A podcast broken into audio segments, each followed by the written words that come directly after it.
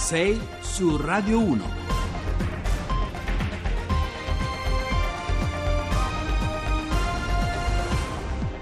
Buongiorno da Carlo Cianetti, sono le 6.07. Allora, oggi finalmente puntuali, eh, abbiamo oh, molti argomenti di interesse, abbiamo anticipato nella precedente rassegna stampa. Eh, per iniziare io vi dico che l'Unitalsi oggi scende in piazza, ehm, anzi scusate, sabato e domenica 10-11 marzo eh, scende in piazza, eh, quest'anno l'Unione Nazionale Italiana Trasporti Ammalati a Lourdes, Santuari Internazionali, questo è l'acronimo Unitalsi, eh, compie 115 anni alla fondazione, celebra la diciassettesima edizione della sua giornata nazionale eh, proponendo in oltre 3.000 piazze italiane una piantina d'olivo, simbolo di pace e di solidarietà. Il ricavato delle offerte sarà utilizzato per sostenere i numerosi progetti di solidarietà in cui l'associazione è impegnata quotidianamente sull'intero territorio nazionale al servizio delle fasce più deboli, grazie al costante e generoso impegno di soci e volontari. Insomma, www.unitalsi.it. Andiamo avanti. 6 su Radio 1. Chi volesse inviare messaggi 335 699 2949. Eh, noi oggi parliamo di un tema che eh, purtroppo sta a cuore a tutti perché eh, tutti hanno avuto hanno un problema o temono di avere un problema con la malattia con la malattia più diffusa, insomma, quella che mette più paura, cioè il tumore. Buongiorno Emanuele Giurisato. Buongiorno, Buongiorno. grazie dell'invito. Eh, grazie a lei per esserci con noi a quest'ora. Ricercatore del Dipartimento di Medicina Molecolare e dello Sviluppo dell'Università di Siena. Insomma, Giurisato, voi avete scoperto che esistono ehm, delle proteine che in qualche maniera indeboliscono il sistema immunitario e favoriscono i tumori. Io l'ho detta semplificando, no? eh, di che si tratta? Sì. Allora, il, il lavoro che abbiamo appena pubblicato sulla rivista PNAS è stato fatto in collaborazione con eh, l'Università di Manchester e l'Università di Brescia, mm. ha permesso di mettere in luce il ruolo di una proteina che si chiama ERC5, sì. che è espressa nei macrofagi, in queste cellule del sistema immunitario, eh, in, in, una particolare famiglia di, di macrofagi, quelli mm. cosiddetti TAM, cioè quelli associati al tumore. Mm e, e quello che abbiamo visto è che l'espressione di questa proteina favorisce l'azione protumorale dei macrofagi che si trovano a contatto con le cellule tumorali. Mm. Eh, è un lavoro di tipo preclinico, quindi è stato fatto utilizzando dei topini di laboratorio transgenici dove è stato possibile eliminare specificamente questa proteina solo nei macrofagi associati ai tumori e quello che abbiamo visto è che non c'è solo una diminuzione di questi macrofagi, del numero di questi macrofagi, ma c'è anche una riduzione della crescita tumorale. Senta, ma per quali tumori questo potrebbe essere la cura? Per tutti i tipi di tumori o in particolare alcuni? Avete individuato qualcosa in questo senso? Beh, allora, eh, sulla base di quello che sono i dati in letteratura, sappiamo che quasi tutti i tumori solidi eh, eh, presentano Uh, queste cellule macrofagiche, questi macrofagi, chiamiamoli macrofagi corrotti dalle cellule tumorali.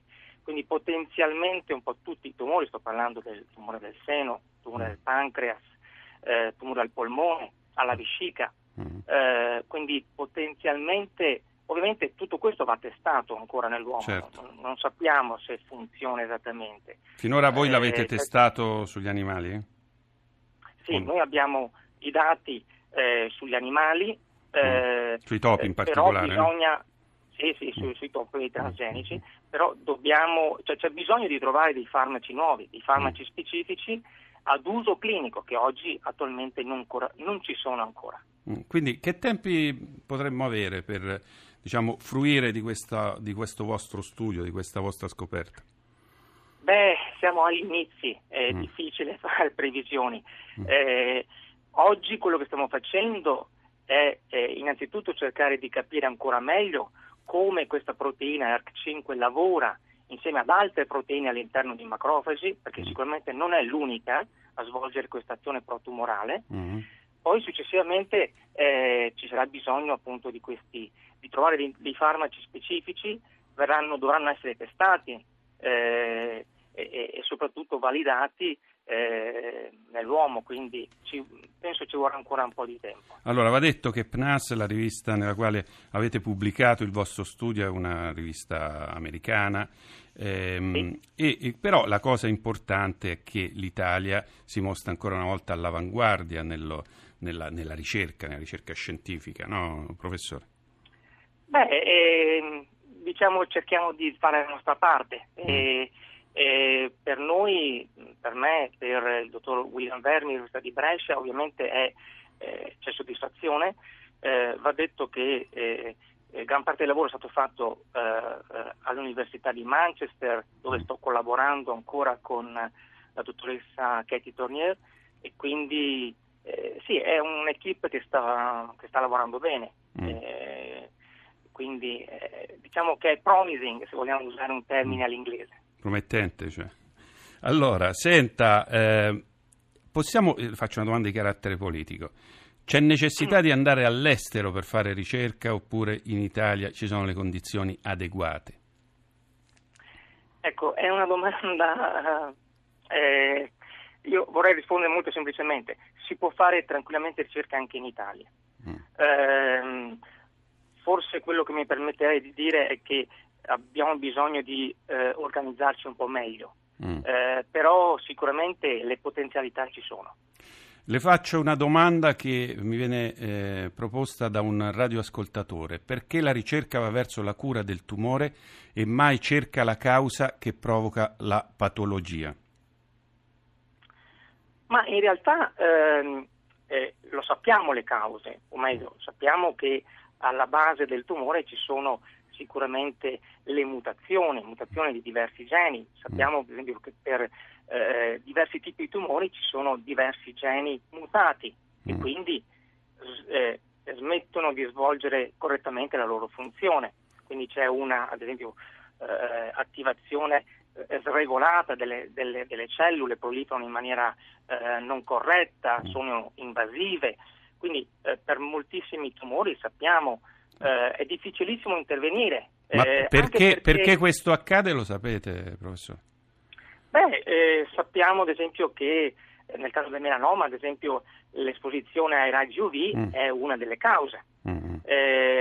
così come per il, il tumore al polmone, il fumo, fumo, di sigaretta è una causa sicuramente importante. Mm. Eh, poi ovviamente lo stile di vita in, in, incide una, una non corretta dieta, la uh, poca attività fisica, sono tutta una serie di fattori che ovviamente eh, incidono su quella che è la uh, trasformazione. Incidono anche questioni psicologiche? Ma mi permetterei di dire di sì, perché mm. alla fine siamo un tutt'uno e quindi certo. anche l'aspetto psicologico può incidere. Eh, eh, quindi, eh, quindi, ritornando alla domanda, sicuramente per molte cose, cioè, sappiamo, diciamo, mm, abbiamo, abbiamo, diverse informazioni, certo eh, c'è ancora da lavorare tantissimo, ma anche perché, come stavo dicendo, eh, eh, il tumore, han, i tumori hanno sviluppato anche dei meccanismi di evasione, cioè di mm. fuga, mm. sono bravissimi a non farsi riconoscere mm. dal sistema immunitario, oppure mettono in atto dei meccanismi in grado di eh, non essere più sensibili a certe terapie. A certe grazie, grazie Emanuele Giurisato, insomma una battaglia interessante, una, una, una corsa, una rincorsa fra eh, guardie e ladri. Allora, grazie Emanuele Giurisato, andiamo avanti. E non è mai cambiato e questa era Nina Zilli, eh. insomma diciamo che il 9 marzo, ieri è stata la festa della donna, noi continuiamo su questa scia, abbiamo detto per noi è sempre la festa della donna, infatti adesso abbiamo un'assessora, Margherita Gatta, ai lavori pubblici del Comune di Roma, buongiorno assessora. Buongiorno, buongiorno, buongiorno. a voi. Allora senta assessora, lei nel 2017 quando si è insediata un, durante un'intervista eh, che poi è stata pubblicata sul Corriere, disse la prima cosa che farò, chiuderò le buche. insomma, parliamo di agosto del 2017. Per la verità certo. non è passato tanto tempo, però insomma eh, la, il dramma è esploso con il freddo, con le piogge, eccetera, eccetera. Roma, come ha scritto qualcuno, non è più una città con le buche, è una buca perché chiunque vive in questa città sa che cosa succede. Ora, voi prevedete quello che secondo me impropriamente chiamate un piano Marshall, comunque sia per dare il senso dell'emergenza, un intervento con 17 milioni di, di euro. Ci dica. Guardi, eh, questo piano prevede questa prima fase con 17 milioni di euro perché abbiamo l'obiettivo di chiudere il maggior numero di buche possibili, chiaramente, eh, considerato che eh, il nostro primo dovere è quello della sicurezza stradale, della sicurezza della percorribilità delle strade. È chiaro che questa è una situazione eccezionale perché si è verificata sicuramente a causa dell'ondata di, dell'ondata di maltempo. Eh, avevo già spiegato che l'acqua penetrando purtroppo nella, nell'asfalto, sotto l'asfalto, si è ghiacciata e lo ha praticamente spaccato, ma è anche abbastanza evidente e qui non è una polemica che eh, se l'acqua riesce a penetrare sotto l'asfalto vuol dire che questo asfalto, eh, in modo così diffuso tra l'altro, mm. vuol dire che questo asfalto non è stato Fatto manutenuto bene. o quantomeno manutenuto bene, ma per anni, perché se, per se... arrivare a questo livello qui, cioè certo. voglio dire, ce ne vuole un pochino. Senta, senta, senta, Assessora, io vivo in una zona vicino a dove vivo io, che di zona via Cassi Antica, c'è una mm. strada che è stata eh, asfaltata ai tempi di, di, Marino, insomma pochi anni fa, 3-4 anni fa, è completamente distrutta. Allora, questo accade spesso, ma che si può fare, insomma, perché adesso voi andate a, otturare eh, le, le, buche, ma insomma le buche poi si riaprono, qui andrebbe rifatto l'asfalto. Allora, che si può fare con chi fa male i lavori? Allora, sull'otturazione delle buche preciso che appunto è un dovere e purtroppo eh, agli as- vostri ascoltatori voglio approfittare per dire che quando piove è purtroppo impossibile chiuderle con l'asfalto a caldo mm. e bisogna um, per forza procedere con quello a freddo che necessariamente è un tipo di chiusura eh, limitata nel tempo. Mm. Sappiamo benissimo che si riapriranno. Purtroppo sta continuando a piovere, ieri in questi giorni che non è piovuto eh, invece, siamo andati avanti invece chiudendole con l'asfalto a caldo. E, ehm, che cosa si può fare? E invece in generale quando si fa una strada? Intanto i controlli, perché sono quelli eh, basilari per spingere le ditte a lavorare con la diligenza e la, la, correttezza che occorre con la pubblica amministrazione. Ma dopo Noi, possono essere richiamate queste aziende a risistemare sì. la... Ah, ecco. Sì, lo facciamo, lo facciamo. Ah, ah. Lo facciamo, noi andiamo in giro con una squadra che va a fare anche carotaggi, sono mm. stata anche io a fare questa operazione per vedere come funzionava e lì dove noi troviamo che eh, preleviamo praticamente campioni di, di asfalto andando in profondità e si chiamano appunto carote mm. e noi li vediamo sia all'altezza delle stesure e poi in laboratorio viene verificata la qualità della miscela Perfetto, senta Assessora, ma non andrebbero rifatti gli asfalti anziché eh, chiudere le buche? Eh? Assolutamente sì. C'è un piano del facendo. comune? Ah. Sì, sì, sì, mm. assolutamente. Da quando ci siamo insediati abbiamo iniziato l'operazione Strade Nuove.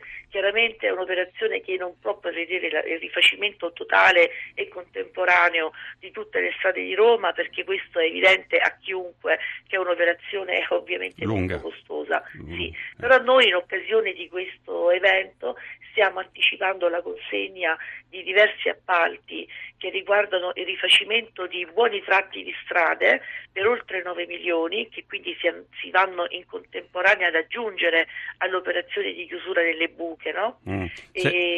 Sì, questo ci è chiaro, bene. Eh, insomma, i risarcimenti per chi subisce danni è pieno di di persone che cadono, macchine che si rovinano. Eh, è previsto il risarcimento? Come funziona? Sicuramente sì, di mm. dove mm. esistono gli estremi, mm. naturalmente sì. Mm, quindi c'è, c'è, comunque un'assicurazione del comune che eh, interviene in questi c'è casi? C'è una responsabilità del comune, sì, ma mm. questo sì, c'è anche, credo, un'assicurazione, ma questo non è un aspetto che compete allora, che compete, che compete, adesso a lei. Va bene, sì. senta, noi purtroppo siamo in chiusura, leggo questo messaggio. Se oltre ad asfaltare le strade si sturassero pure le fogne, l'acqua non stagnerebbe sull'asfalto, eccetera, eccetera, non si assisterebbe. Vabbè, questo è un altro tema nel quale parleremo la prossima volta. Adesso eh, ringraziamo l'assessora Gatta per la sua disponibilità. Onda Verde e eh, ci sentiamo fra eh, qualche eh, minuto eh, con le notizie da Carlo Cianetti. Intanto un a risentirci.